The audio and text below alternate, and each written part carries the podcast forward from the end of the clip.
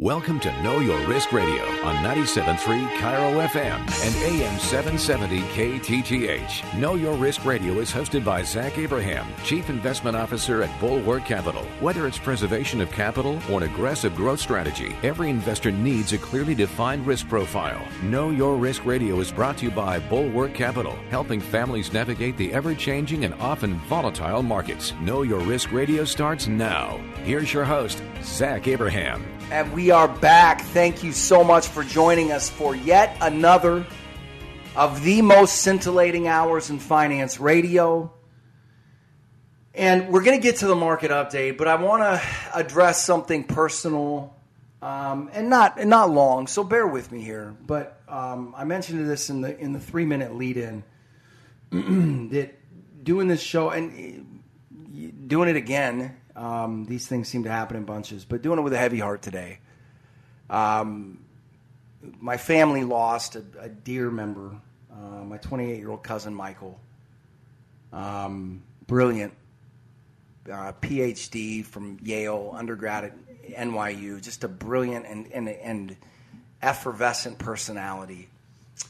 Um, you know, I remember the day that he was born uh, 28 years old, far far too far too young to leave us, and just left a horrendous hole. I spent time with his parents last night, and um, he's just going to be missed. He was um, just a beautiful human being, and I'm going to miss him dearly, and um, so many others are. So again, we're still going to have a, a, good show, upbeat. It's it's not going to be sad the whole time, but I'd just re- be remiss if if I didn't mention Michael and and um, just how upsetting that this is and how much that he'll be missed. And um, I, I, you know, just God's got him. Um, but yeah, it's it's been a it's been a it's been a tough one, and recently the loss of our good friend Dory as well. It's been a tough deal, but but Michael was a writer, and um, and I don't want to get too personal into you know you guys don't need to know about families and you know everything that's going on in my family life and all that kind of stuff. But he's an incredibly talented writer, and uh, the last article that he put out, um, I want to read an excerpt from it because um, I think it's beautiful and I think it has a message for all of us to learn from. Uh, and so this is an expert from it. This is his his language, not mine. I have spent most of my life swearing I would never find common ground and common cause with those who wish my friends and me harm for being who we are or believing what we believe. But recently I've begun to wonder what would happen if I did. And I wonder further what would happen if I did so radically, without an agenda, not intending to change their minds, but merely to demonstrate to them and to myself that there is a lot more than we share than what we do not. Perhaps grace is our tutor in love Perhaps the recognition of our commonality, our banality, our everydayness as subjects the, is the bridge to the world in which we come to celebrate, celebrate and glory in our differences. Perhaps the reorientation I am proposing could make of mortal enemies respectful neighbors. Um, that's just a quick blip from a lot of the incredible writing that he did, but I thought that was so apt as his last entry because I think what he just wrote in that message is so pertinent to all aspects of society. I think it's pertinent to our political discussions. I think it's pertinent, pertinent to our societal discussions. I think it's a beautiful way that we should all be striving to live, right? To be finding common ground in the way that we can love and understand, as opposed to just color somebody as hateful or a bigot or a freedom hater. You know what I mean? We rely so much on these labels that we throw on everybody and I hate even using the word labels because it, it, it, reminds me of you have to love yourself. Like it's it's so cliché, right? And so cliche and so you know. So I, I don't mean it in that way. But just reading it in, in, the wake of losing that that precious soul, reading that um, excerpt just made me smile because um, I think the world could use a lot more of what Michael's talking about. I know I certainly could. Um, so anyway. So God rest your soul, and um, you'll be missed. Anyway, yeah, just tough. These things seem to come in bunches. Um, anyway, so moving on. Uh, Got to keep moving forward, right? Um, markets seems kind of small to talk about them in light of something like that. But hey, we got we got to keep moving forward. We got we got a job to do. So um, really, not much has changed, guys. And and you know, I see Cramer out there talking about it's a new bull market. I know that I'm taking uh, an inordinate amount of flack on social media because I have been quote unquote proven wrong um, based on where markets are at. Now, there's an aspect of that that I would agree with, meaning that I said, guys, if all indexes close above the 200 day moving average, all bets are off. But, but if you notice, I said all bets are off. I didn't say that that ices it one way or the other. It doesn't say it's new bear market or bull market. Doesn't mean that we're about to plunge into a deeper bear market. I just said all bets are off, and you got to be careful. I also said that I would be pulling the hedges. I did that. But just this last week, we put them back on. And the reason we put them back on um, is based on not this week we just came through, but the week before. When I saw the Carvanas rallying the way they were, when I saw the trash leading to the upside, I just looked at that and I went, wait a second, this isn't a new bull market. And why do I say that? Eh, this is somewhat anecdotal, guys, but basically, bear markets never end being led out of the bear market by exactly what led you into it. Okay? Furthermore, signs of short squeezes and you know, meme stock buying action that we've seen in Tesla, the demand for zero date to ex- expiry options, zero DTE options. All of these things are synonymous and, and, and are part of the environment we've been in for the last two years.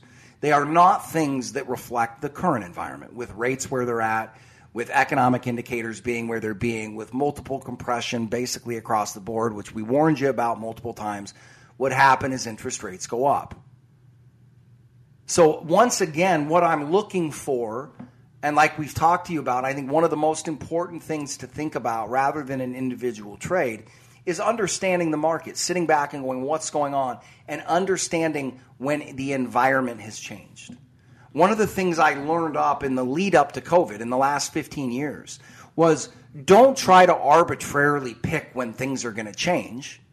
When you're in a cycle, recognize that cycle.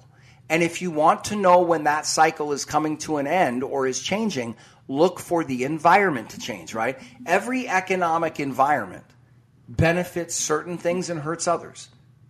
And when you're in an economic environment, let's say 15 years or 13 years, where tech companies really at any price are the winning investment, rather than myopically focusing on those tech companies, what we really should be doing is studying the environment that we're in. What about this environment is making those the best investment? And if you want to know when we're changing, look for that environment to change to where it no longer favors tech, or maybe it just favors something else more. I.e., 0% interest rates are going to favor stocks that are less profitable but have greater growth metrics. Why? Because the cost of being in something that does not produce a lot of profit is much smaller when a government bond is paying you 1.5% as opposed to when it's paying you 4 right? That guaranteed return you're getting on the government bond when it's 1.5 you're not even keeping up with the inflation rate. So you may as well pony up and go into some big growth stocks.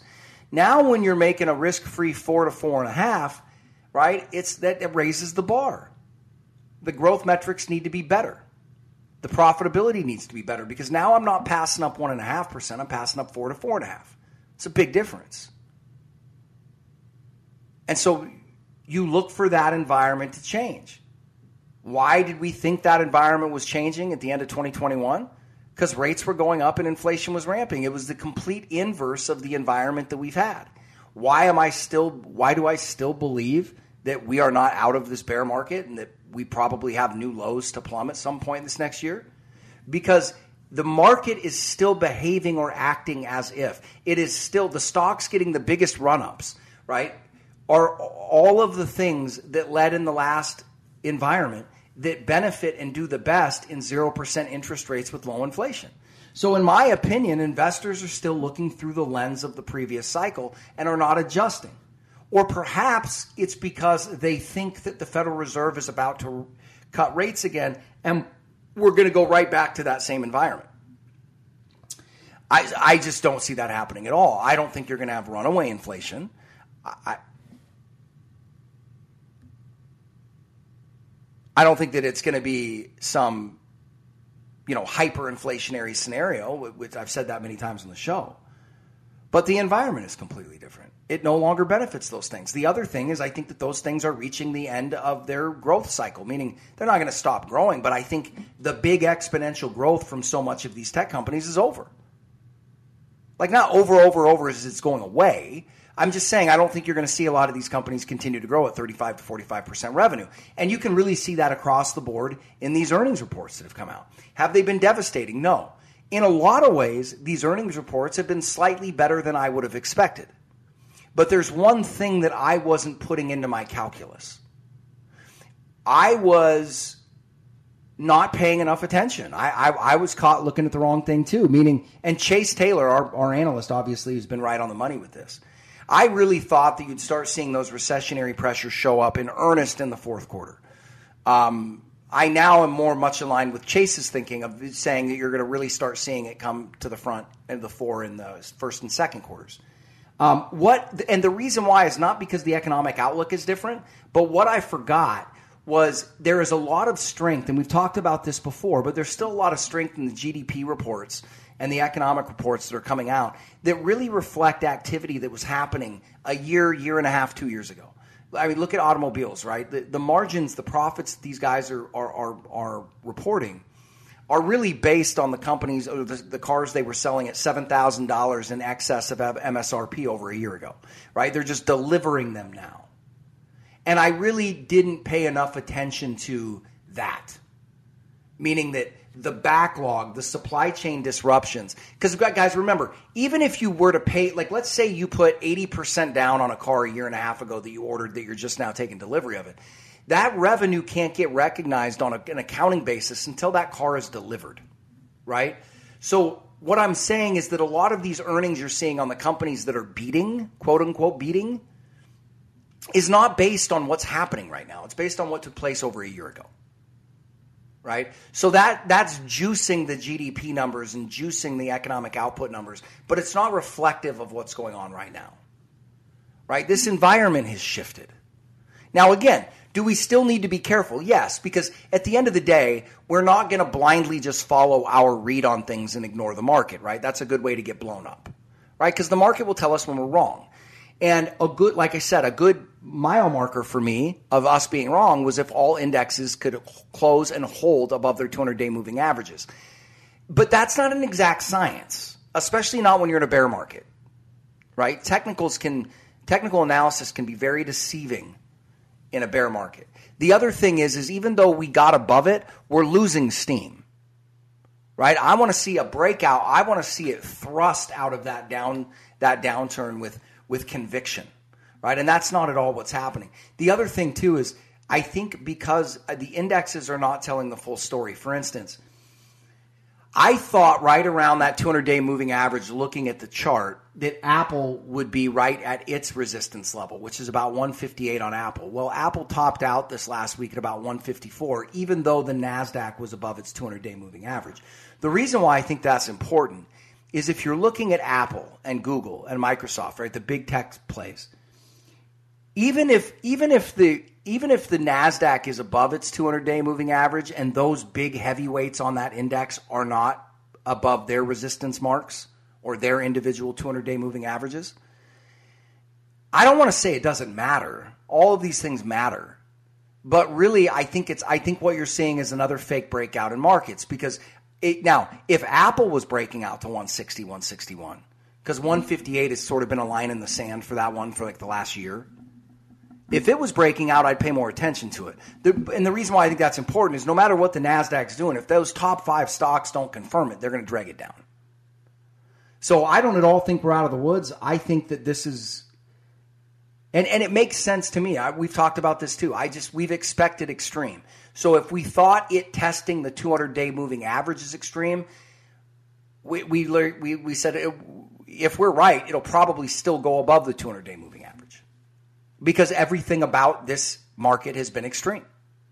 And I don't see that ending. You know, right? In the last three years, you've hit peak record volatility. You've had the fastest drop in the history of markets. You've had one of, if not the fastest, ascension of markets. You've had the greatest short term uh, option buying. You've seen the greatest short squeeze. Everything has been extreme. And I think that's reflective of the monetary environment. I think it's reflective of the cultural environment. We are just living in a very extreme time generally. So I would expect, quote unquote, the mother of all bear markets. Furthermore, I wouldn't be shocked to see the NASDAQ break out to 13,000 plus and for it still not to have found its lows. Could I be wrong? Absolutely.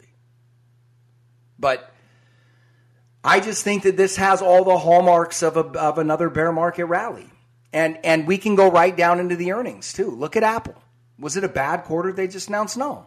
But revenues were down 5% year over year. Revenues. Right? Look at Microsoft. Look at Amazon. Look at Google. Similar, similar reports. Right? Similar slowdowns in their businesses. Now, I, I can't, I don't know this for sure. But I, I don't think Apple has had a year over year decline in revenues at any point over the cycle. And if they have, it's only been one. I, I, I think. Something in my mind tells me maybe they had a revenue decline year, but I don't think they have. Why is that important? Well, then we look at Google's results, right? Then we look at Amazon's results. If you want a really good look through into the economy, and then throw Intel in there, right? If you want a really good look through in the economy, Look at the number one seller of the most popular consumer good, Apple, the iPhone. Look at the biggest online marketplace in the world, Amazon. Look at the biggest search engine and search ad seller in the world, Google. Right? Look at Facebook, selling Facebook ads. It's different because they got the metaverse thing going on. And then Intel selling chips. What do all those have in common? Declining margins, declining revenue, slowdowns. Right? In the modern economy, when you see those stalwarts slowing down, when you see Apple with a 5% year over year decline in revenue, how do you think that's going to hit other companies? Right? Think about the priority in spending that a new iPhone is. And if you're watching their revenues decline, and if you're watching Amazon's revenues decline, and their growth rates radically slowing, First, the first thing you need to do is sit there and go, okay, well, what, what, how is that going to feed out to other parts of the economy? And my my assertion would be, if those stalwarts, if those behemoths are struggling, I would expect a lot more companies in pretty much every avenue of the economy to be struggling worse. I think that's what you're going to see over the coming quarters, especially as these backlogs are burned through, which they almost all are at this point. And I, I mean, I think that's giving you the full story right? It certainly fits into our macroeconomic outlook. And then the other question you got to ask yourself is let's get outside of that. Let's just look at their growth rates. Let's take Netflix, for example. Look at the big run Netflix stock has been on. Go look at the valuation of that thing. It's now trading at 41, 40, 41 times earnings. Okay, even though management came out and guided for 4% revenue growth next year, you're going to pay 41 times earnings with interest rates at 5% for a company growing at 4% that has continually struggled to show consistent ability to pre- create profit? Why? That doesn't even make sense. Now, when, when Netflix is growing at 15 to 25% a year in a 0% interest rate world with sporadic profit, a 35 to 40 times earnings, it's still rich, but it makes a little more sense. But now that growth rate's down to four. What are you paying for? Four percent a year. That's like a fast food, a mature fast food restaurant. Chipotle Mexican Grill is growing faster than that, right? So I, I, you know, we've still, and this goes into my whole point about I think investors are looking through the wrong lens. They're still pay, willing to pay multiples of the last cycle, even though those companies are not growing as fast. We're not projecting that they're not going to grow as fast. They're not growing as fast. So why would you pay up for it? I don't know. But if you do, I think it's going to be continual pain. If you do, I think you're going to get hit, hit more. Could I be wrong? Yes, I've said that before, but I'm just looking at guys, the environment has changed. And when I hear all this talk about a new bull market, that's also the other thing you don't hear at a new bull market. Right? When new bull markets start, everybody's pessimistic. That couldn't be the case. Everybody is still missed out or still concerned about missing the upside. Just think about it. Be intellectually honest. Is your greatest concern about a collapse or missing out on another sporadic, nonsensical run to the upside? You're like, well, yeah, it's, I'm worried about missing out on another getting left at the station, right? The bus leaving without me, as one of my clients put it.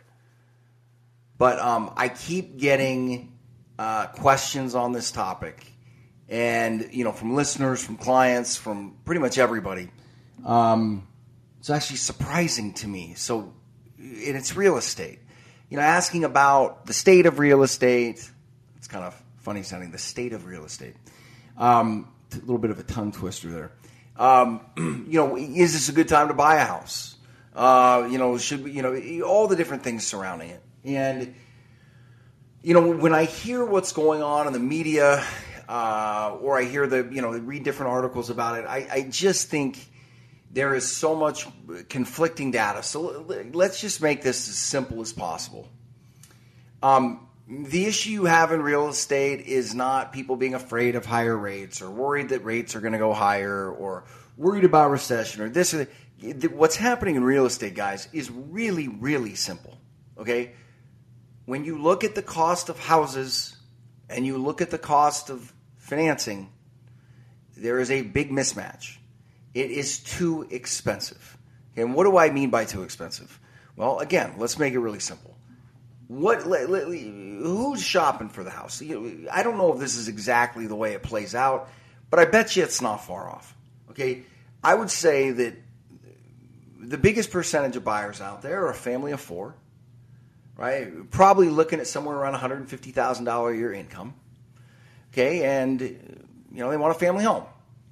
Okay, well if we go look at what a family home is for a family of four, let's say you know twenty two hundred square feet and up on average. Again, I mean that's not a, that's that's a that's a good size house, but you know what I mean. Just on average, and we look around in my neck of the woods, and you know, depending on where it's at and the shape it's in, obviously, but you know, a nice home ready to be lived in by a family, suitable for family living, all that kind of stuff. 2,200, 2,500 square feet in that ballpark. I mean, you're looking at five to six hundred thousand dollars. You know, I know there's eight places, but I, I don't think that's a crazy estimate for most markets in the country. Certainly not around here. Now I know Seattle's one of the most rich ones, but you guys get my drift, right?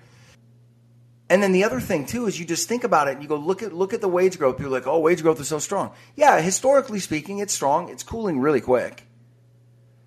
Okay, but if we were worried about houses accelerating at these rates, what you know, continue to go up, right? Resume the bull market trend, as so many people talk about what would wage growth have to be to keep up for it? Nobody will be able. To, I mean, nobody can afford a house right now. That's why people aren't buying them. There's this illusion out there that people just don't want to. You know, they just don't want to. There's interest rates are too high. They're just going to wait for them to come down. That's not the issue.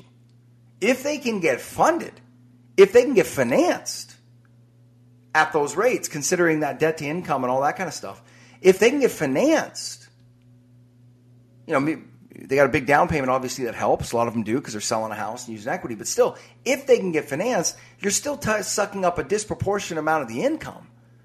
Right? That's uh, that's income that's not going to be spent elsewhere.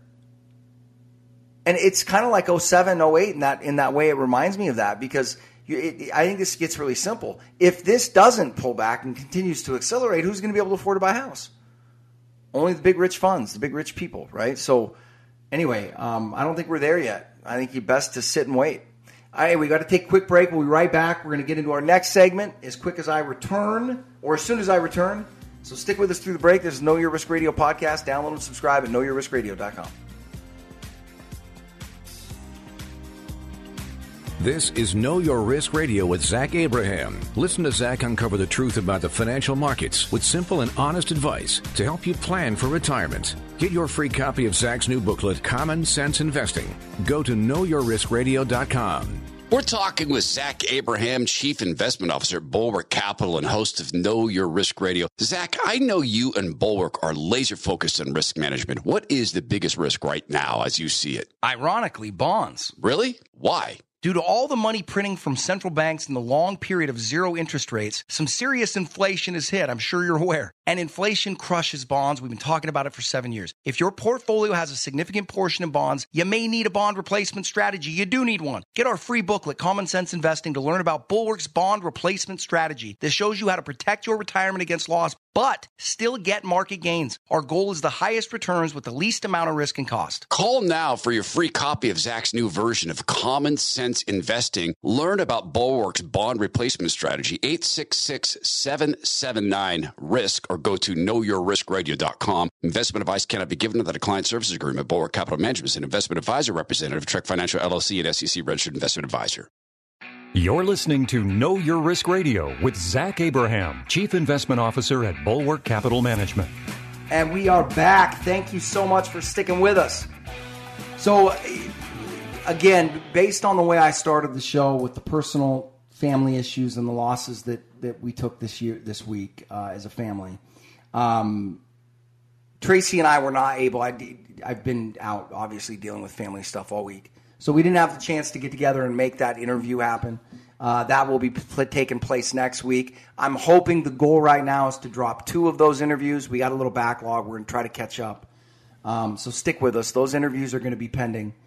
But um, in light of that discussion, there were some funny moments in the State of the Union address. My favorite, obviously, I'm sure if you watched it, you could probably figure out, without too many hints, what my favorite part was. Um, and I thought it was historic, honestly. Meaning, when Biden made his comment about oil, and you know, we're probably going to need oil for at least another decade, or we're probably going to need it for another decade. Um, I it's the only time in my memory, and maybe it's happened before, but it's the only time that I remember where a sitting president made a comment like that at the State of the Union address to no applause from his own party and just hysterical laughter from the opposing party.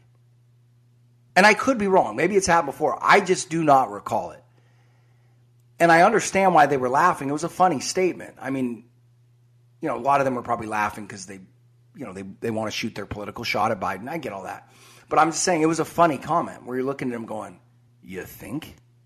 Like, seriously? That that's your projection. We need oil for another decade? Okay. Yeah, Joe, how about another decade times three or four? Okay, conservatively. Um, uh, not to mention the incredible amount of petroleum and oil that's needed to make a lot of these green energies. We're not even going to get into that. But um, what a train wreck that was. I, I, and I didn't watch it. I just read about it and, and saw some highlights. I can't subject myself to this madness anymore, guys. Um, it's yeah. I, I've gotten to the point where I'm just like, look, what's the point? Right? It's just distracting. It gets you ticked off. You know, um, yeah, it's just nonsense. But no, I just I thought I thought that that was I thought that that was pretty funny. Another one that I thought was pretty interesting. This wasn't State of the Union, but and again, this isn't me trying to be over political. We're not going to get too political. Like I've said, this isn't a political show; it's an investment show. But I just couldn't help myself. One of the other ones I thought was really funny was um, AOC going off on. Uh, it almost looked like she was like preaching or something. Um, I just wish people were more mature. I'm so tired of dealing with this childlike immaturity and people applauding it.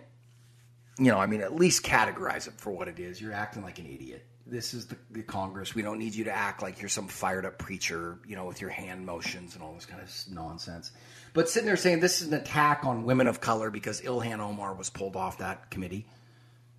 And my response to that was, is it an attack on women of color or is it called politics? Because call me crazy. But when any party takes over the Speaker of the House or you know any chamber of commerce, the Senate or, or the Congress, the, either the House of Representatives or the Senate, usually the Speaker of the House or the Senate Majority Leader, they like to put people that have similar political beliefs and theologies on their committees, right? Kind of the winner gets the spoils kind of deal. I mean, I, I know that sounds crazy, but if if if a party takes over the House of Representatives and they appoint a Speaker of the House, usually that Speaker of the House likes to appoint people to committees that that that, that share their similar beliefs and philosophies. And and and furthermore, how did Ilhan Omar get on that committee? Was she appointed by Nancy Pelosi, Democrat Speaker of the House? And look, I know that this stuff gets used by both sides as political fodder, but I, it's just gotten to a point where it's nauseating to me because you're bringing in serious allegations of bigotry when you know that that's not what it is. Right? And there's an irresponsible aspect of that that's gotten me very angry with the current political environment and the discord that's happening in the political realm. Because yeah, this is nothing new, obviously. But we're just going to throw bigotry and an attack on, we're just going to throw it at everything. We're sitting there going, wait, wait. And it's just, and the reason I don't like it is because when you get to this level, when, when, you know, it's nothing new for politicians to obfuscate what's going on or, or the blame or where the blame should be placed. That's nothing new. That's, that's playing politics. But when that obfuscation becomes the indictment of another person or another party's character to a very deep level where you're calling them a bigot or a misogynist, you're making political discourse or productive political discourse impossible. And it's disingenuous at best. She's off the commit. Well, first of all, I, you know, she's not exactly, speaking of Ilhan Omar, she's not exactly a non controversial political figure, A. But B, she's a Democrat, and, and, and the Republicans just won the Speaker of the House role. Anyway, I I just get so absolutely sick and tired of all of this nonsense, and you're and you know I think that I think the thing that bothers me the most is how many people believe it, and it's just laziness, right? Where we just everything that moves is bigotry and racism and misogyny.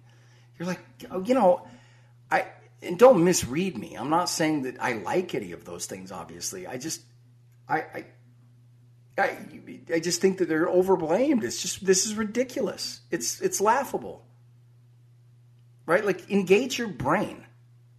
If you get to the point where every single question is answered with the exact same answer, you're not thinking. And that should be no right. Like I'm talking about Washington, Washington D.C. and thinking. That's probably my first. That's probably my first problem. Um, but but getting but getting back on the investment side of things, um, the you know we obviously spoken about the state of the markets and where we're at on a technical basis, and we got to keep looking out for these things. I'll tell you another thing that that I think is um, uh, is confirming to me, or that at this point is confirming to me. It's it's watching junk debt and corporate debt and looking at the levels it's trading at. And right now, corporate debt, it's kind of weird. It's kind of a tale of two cities. I, I think treasuries in general, especially when you consider the inversion and the way yields have pulled back despite the fact. So, so the Fed has now raised, I, I, I want to say 225 basis points now. And over the course of the last 225 basis points and hikes, the yield on the 10 year has gone from a high of about 4.3 down to like 3.5, 3.7 ish. And I think that's confused a lot of people. I still think that that's the bond market sniffing out the coming recession. Um, now, what's odd is that corporates and junk debt have caught a bid at the same time. I, that's another reason why I don't think that this is over because you still haven't seen, in my opinion, a blowout in spreads between corporates, corporate debt, and U.S. government debt. And I've explained that before, but when we go into a recession, and I believe this has happened 100% of the time in recessions, but don't quote me on that. Um, we see a blowout in spreads. We see the yields on government treasuries go down, and we see the yields on corporate treasuries and junk and high yield treasury or, or, or bonds, we see the yields on those go up. And when you see that blow out, when you see rates on corporates go way up and rates on treasuries go way down, that usually is a dynamic that happens at or close to a bottom. We're not anywhere close to that yet. And I just can't with with interest rate increases and debt levels we see, I just I will not buy that this is over until I see a real blowout in spreads. And we really haven't seen that yet. We've seen what could start to be the beginning of that. And this goes back to my assertion of I want to see behavior change for me to really believe that we're in a bull market. Uh, the other reason why I don't think, and I'm not going to belabor this point, but the other reason why I don't think we are is if you listen to a lot of the bullish arguments, they're still just pointing to technicals. Nobody's talking about falling revenues and falling earnings. Nobody's talking about what type of harbinger the the the quarterly reports we've just seen out of companies like Apple and Google and Microsoft. They, we haven't heard. No, you don't hear any extrapolation of that. And and, and you got to be careful when you're extrapolating data on things like stocks, but this is why this was so important to me. I just don't think that there are very com- there are very few companies that give us type of look through into the economy that Apple, Amazon, Google, Microsoft, uh, and Intel do. Right? I mean, you think about those companies, and they're involved in the most robust and the most important, like the, the core sectors of our economy. Then you flip over and look at the real estate market; it's on ice. I, I just I just don't understand. Now I could be proven wrong. I just don't understand how you can have this backdrop in an environment without a serious recession. And by serious, I don't mean again Great Depression area. I just mean you know not a two quarter blip. You know where you're going to see some pain, you're going to see some defaults, you're going to see some bankruptcies, you're going to see an increase in the unemployment rate. I just I just don't I just don't see it as possible. And I could certainly be wrong. But, you know, especially in this marketplace. But I just don't, I just, the other thing too, guys, and th- again, this is anecdotal as well. But I just kind of got a piece about it over the last couple weeks where I just sat there and I went, Zach, why are you so worried about being wrong? You know, you know what you see, right? You know what's going on. Just stick to your guns, you know, and and Take advantage of opportunities when you see them, but stick to your guns. You know what's going on. And and this is the game, guys, that happens in every cycle. At the beginning of every bull market, there's every reason not to believe it. At the end of every bull market, there's every reason available not to believe it. it it's just the way this works. Right? And and if you're right, you're gonna doubt it constantly. Go back and watch the big short. Right? Go back and watch how their bets against housing were going against them even while housing was going down. It's, uh, there's always doubt that comes with it. But sometimes, you know, like I've said, there's times where you need to be watching the market and let the market tell you what to do. And let the mar- and then there's times where I think you need to ignore it. And I'm still of the firm belief that we need to be investing in the things that we believe in.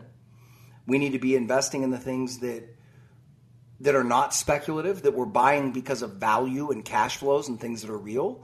And I think that we need to avoid all of the things that don't fit that criteria.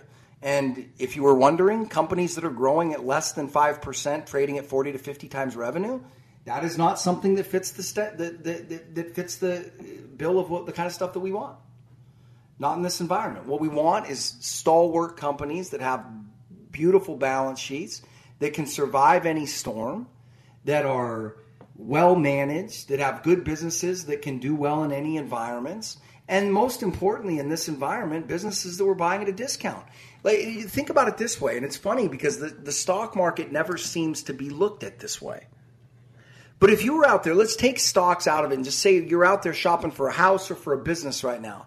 At the very least, if you're going to buy a business in this environment, you, you might very well be willing to do that. But what are you going to want? You're going to want a really good deal. Why are you going to want a good deal? Because of everything that's going on. Right? If you're going to be a buyer, if you're going to have a significant outlay of capital, a significant introduction uh, uh, uh, or exposure to risk, it needs to at least be on good terms, right? In this environment. So then we look over the stock market and everybody is crawling over each other to buy these companies that are still trading at ridiculous values and whose growth metrics are drying up. It's just not a good it's not a good mix. And you know, the more shots I get taken at me on social media for oh you're wrong and you know one guy was telling me I think I mentioned this last one guy was telling me I was his contrarian indicator and I was like okay so you were up 40% last year cuz you went short tech and got long energy you're a loyal listener to our show, and you you want me to believe that you're the person that thought up that that. And and if you if you had a year where you were up forty percent because you did what we were talking about, um, how could I possibly be a contrarian indicator for you? Um, but anyway, and I don't say that to be arrogant. I just say that I, I, again, all of these things, and it's anecdotal, but all of these things are not the types of attitudes. It's not types of action. It's not type of buying that you see at bottoms. It's just not. Again, we could be proven wrong, but you know that's where we're at. Um, another one that we want to take a look at, it, you know, and this is kind of a longer market update segment. But one of the other things we want to watch, the dollars making a little bit of a comeback. Um, I and that looks justified too. I think the dollar ripped too high when we were calling it one of the horsemen of the apocalypse. Ironically, when we started calling it one of the horsemen of the apocalypse, it was right around these levels. And this is the thing. That's the other reason why I, am not. I'm convinced this isn't over. You, are not. If the dollar index was around like 95, 94 right now, I'd be more receptive to the idea that this could possibly be a reacceleration of some kind, at the beginning of a new bull market. But with the dollar index above 103, you're still very much in a red line position. This is not good for global economies. You know, then you combine that with higher interest rates. It's just not good for global economies. This does not help or aid economic growth. And that's the other thing that I think is ironic. Every time we get a better than expected inflation report, the market rallies. And I'm like, guys, inflation is decelerating because we're going into recession. And eh, but it does feel to me like the market is starting to sniff this out a little bit. You know, like like when we popped above the 200 day moving average on the Nasdaq, part of me was like, "Oh, hold on, man, we could blast off here," but we didn't. It's actually fizzling and we're moving back the other way. So we'll, we'll continue to watch how this plays out. And and if these are the thoughts you're having, guys, what you need is risk management. You know, you need to know you're going to be good either way. Give us a call, 866-779-RISK and 866-779-RISK. Go to the radio show website, knowyourriskradio.com, bulwarkcapitalmanagement.com. You guys know the drill. Stick with us through the break. We'll be right back. You're listening to the Know Your Risk Radio podcast. Download and subscribe at knowyourriskradio.com. Do better in bull markets. Do better in bear markets. Pay less fees in all markets. You're listening to Know Your Risk Radio with Zach Abraham, Chief Investment Officer at Bulwark Capital Management. You can subscribe to Zach's free newsletter, The Bulwark Insider Report, at knowyourriskradio.com. We're talking with Zach Abraham, Chief Investment Officer at Bulwark Capital and host of Know Your Risk Radio. Zach, what's the number one concern with people's investments right now? Without a doubt, it's inflation, and it's here with all the money printing from the Fed and long period of zero interest rates. The bills come and due, and inflation's going up. And when inflation rises, bonds get smoked. We've been saying it for years. If you're using bonds in the old school 60 40 mix with stocks as the safe portion of your portfolio, you're taking a risk in today's inflationary environment. So, what should our listeners do? If you're worried about inflation, we believe that you should consider getting out of bonds and get educated with Bulwark's bond replacement strategy. We teach you exactly how to do it in our free booklet, Common Sense Investing. Learn how to protect your portfolio against loss, but still seek to grow your assets. Call Zach now for your free copy of Common Sense Investing, 866-779-RISK, or go to knowyourriskradio.com. Investment advice cannot be given without a client services agreement. Bulwark Capital Management is an investment advisor representative of Trek Financial LLC and SEC registered investment advisor. You're listening to Know Your Risk Radio with Zach Abraham, Chief Investment Officer at Bulwark Capital Management. And we are back. Thank you so much for sticking with us. Another one that we want to keep an eye on is uranium. Uranium's really catching a bid, and I think I'm hesitant with uranium because we've been waiting for this for so long, but it's just starting to behave differently. Really, there's really nothing else at highs right now over the past two years. Energy's not at a high. It's not far off, but it's not at a high. Gold isn't at a high. Gold miners aren't at a high. Tech is obviously not at a high. Uh, bonds are not at a high. Um, you flip over and look at uranium, and and a couple of those uranium companies are trading right next to breakout areas, very close to their highs over the last. Now, not all of them, but a couple of the bellwethers are, and I want to name the names because I don't want to give recommendations. But um, that's interesting. That's interesting to me because the situation in, in, uranium is an if not, or excuse me, is a when not if. Meaning that industry is very, very undersupplied. And it's kind of like oil in that same situation where it, it, it, I think it's costing you right around, let's see, what is it? To produce a pound of uranium, I think it's costing right around $65. Current market price is like 51 So and and supply has obviously supply has dried up dramatically. And with all this new discussion of you know new reactors coming online, building new reactors in all these different parts of the world, uh, that consumption is only going to go up. And the bottom line is we still just don't have enough uranium. So Um, on the oil energy side, I'm excited to get Tracy back on the show. Uh, probably dial up Josh Young at some point in the next month as well to to dig back into that. But again, I you know I still think you're seeing a little pressure on the price of oil. It's it's been surprisingly non-volatile lately, just kind of hanging out in the in the 75 to 80 range. But we got to put that in context. Remember, China's still not opened up. Biden is still dumping a million of barrels of oil the, uh, from the SPR every single day. Both of those things have to stop at some point in the next year. So, yeah, I you know I think that there you might see some demand destruction as the economy enters recession, but I think that's going to be more than counterweighted by the ending of the SPR or release of the SPR and China coming back online. So we'll have to we'll have to see there. But the, you know, the one thing I think that is guys, well, I think it should have been proven over the last two years, and, and and I really mean this. And I've said this before, but I really want to reiterate it. What you should have learned over the last two years is not that Bulwark and Zach Abraham are the paragon of virtue and they're the only ones that can navigate you through choppy financial waters. Not that we have all the answers. What what you should have learned from the last two years, for the vast majority of you, is the portfolios that you have are wrong. They're constructed incorrectly.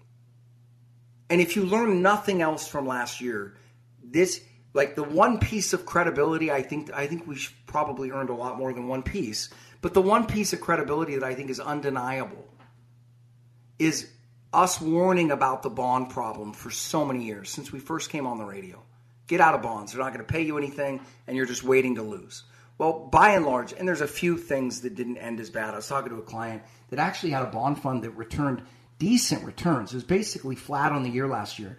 I haven't got a chance to look into it, but it, the only way that that was possible is if they went extremely short duration on everything. So I'm assuming that's what they did. But you know, average bond portfolios last year, you know, you're down 20% plus in the same year where the S&P is down 20%. Okay, now this has happened several times over the last 15 years, but your portfolio is built on the idea that bonds go up when stocks go down. You've got a built-in defense mechanism. That didn't work. It didn't work in 08, 09. It didn't work last year. You've seen the, the run of, the, uh, of bonds and stocks being correlated. They're moving together. I still think bonds by and large are a bad bet. I like treasuries right now, especially over the next year, possibly two. But outside of that, they're a bad bet. Why? Because I don't think the yields are high enough to make to, to, to make sense for any of the risk you're taking. There's still a ton of risk out there, guys, and and and I don't believe we've seen the bottom of it. I don't even think I think we're kind of in the eye of the storm. I don't think we've seen the worst of this yet. Not even close. So the one, I, I'm not saying you should invest according to that statement and go short the market and put your money under a mattress. Not. What I'm saying is what you should have learned is the composition, the behavior of your portfolio is not what you were sold it to be. It's not as it was presented. It doesn't work the way you were told it was supposed to work. It didn't protect you the way it was supposed to protect you last year. You need something different. We need something that can make more money to the upside. We're not constantly being drugged down by the the historically low rate of per, uh, interest we're getting paid of our bond portfolio. We need to get more upside protection, but we also need to have a portfolio that can stand up to any economic storm. And I mean that. Look at the economic storms we've dealt with in the last two and a half, three years. Unprecedented. Look at the setup of the world today. Unprecedented amount of geopolitical risk and different pieces you have moving around the board. I can't tell you how it's all going to play out. Nobody does. But what I can tell you is that I think your ability to manage risk and avoid catastrophic losses is going to be integral, especially over the next three to five years, about your long term financial viability. Okay? And you know, you've been proven that the portfolio you've got right now doesn't cut it. So the question shouldn't be do I need to make a change? The question should be what change do I need to make? Well, what change you need to make is you need to quit getting on a ride that you can ride for free, but you're paying for it, which is the traditional buy and hold approach. Just hold on over the long run. It, we've proven you over and over, guys, it's a broken model. You need risk management. You need to know that you're okay regardless of what happens. You need to know that we can aggressively make money if inflation continues to be a problem. You also need to know that if a big deflationary event occurs or world war breaks out, that you're not ruined financially. You need to be good either way. This shouldn't be a controversial statement. Matter of fact, it boils my blood that more people don't discuss this. You need to have a portfolio that can be, you know, flat to down five, maybe six in a really nasty year like last year. And we've already made up almost half of that this year. We're basically flat. That's the kind of portfolio you should have. We can do it, guys. There's a better way. Lower risk, more upside, less fees. Give us a call or call somebody for God's sake. Don't just sit there waiting for the next punch to land. Okay? Because they're winding up. It's coming. It's coming. So you can either be prepared and protected or not. But my whole point is we can get cheaper when we can get way safer and still have more upside potential. Why wouldn't you do that? The answer is you, you would. So give us a call, 866 779 RISK. Again, 866 779 RISK. Go to the radio show website, knowyourriskradio.com, bulwarkcapitalmanagement.com. You guys know the drill. And as always, keep your eye out for, for, um, for new interviews dropping this week. Like I said, because of what's happened in the family and, and, and, and family constraints and things of that nature, I wasn't able to drop the interviews this week that we wanted to. So we're going to double up next week we're going to have more content. It's going to be a know your risk extravaganza. You're not going to want to miss it. So, anyway, we're going to have those dropping next week, but we got to run. Have a fantastic week. God bless you all. We'll see you next week. You're listening to Know Your Risk Radio podcast. Download and subscribe at knowyourriskradio.com.